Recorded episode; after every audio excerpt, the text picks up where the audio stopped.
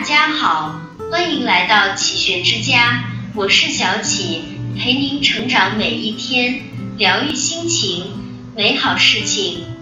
遇事从自己身上找原因，遇事时与其一再推诿责任，不如反躬自省，多从自身找原因，才能不断精进自我，遇见更好的自己。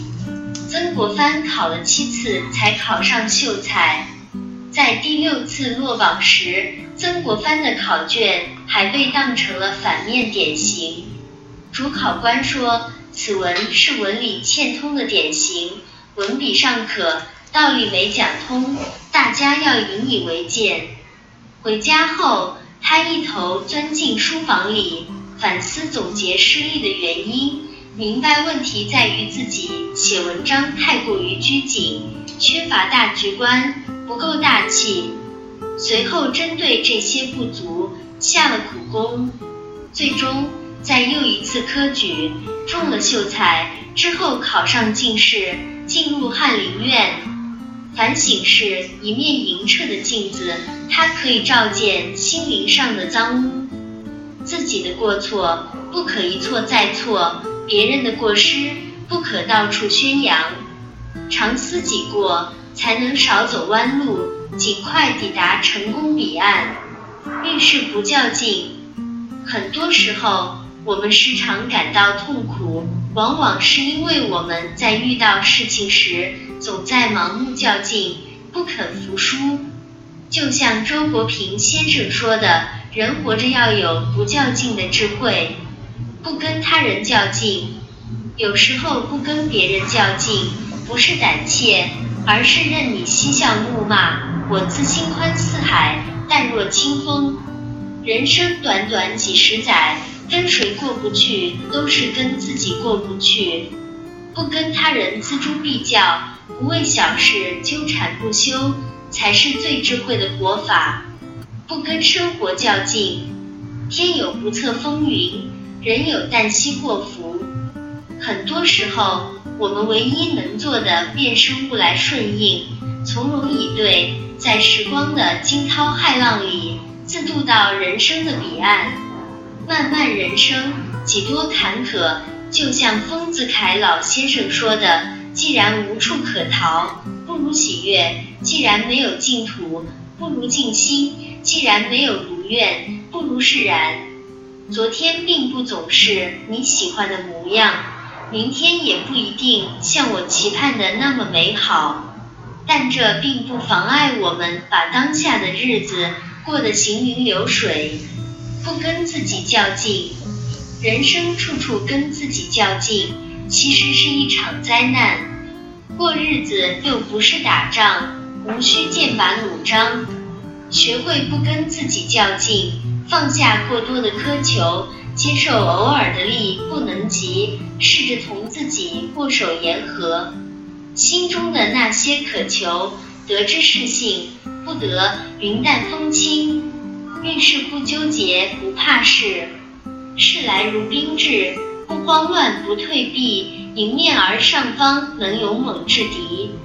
曾国藩经南京一役，几乎剿灭太平天国，但却让洪秀全之子逃脱。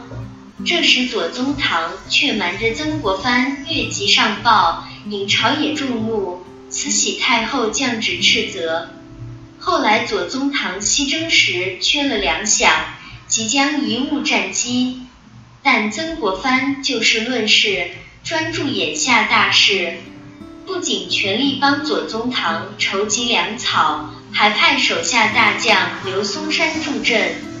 曾国藩读书时，一页书没读懂，坚决不读下一页；一本书没读完，坚决不读另一本。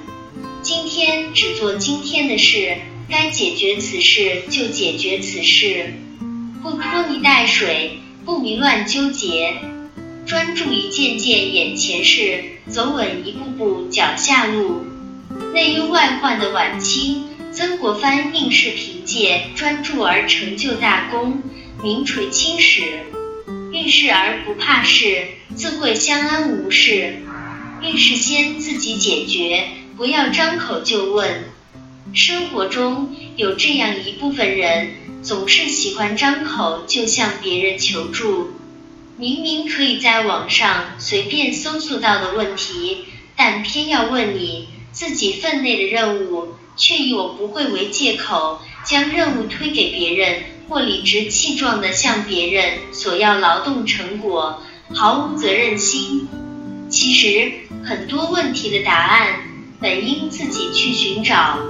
问一些网上能找到教程的问题，其实是对别人的不礼貌。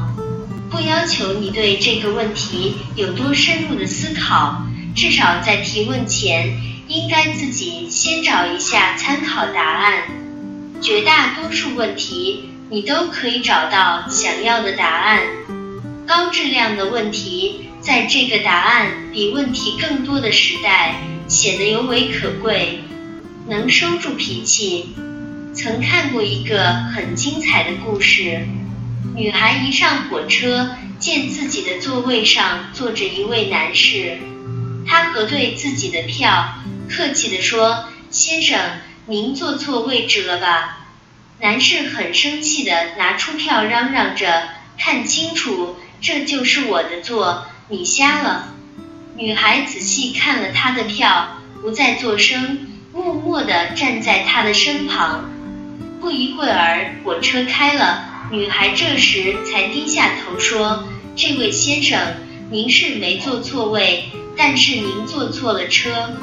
有时候说是一种能力，不说是一种智慧。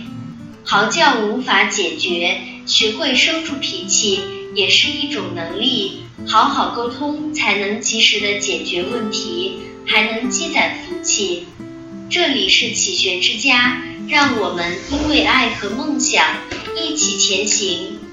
更多精彩内容，搜“启学之家”，关注我们就可以了。感谢收听，下期再见。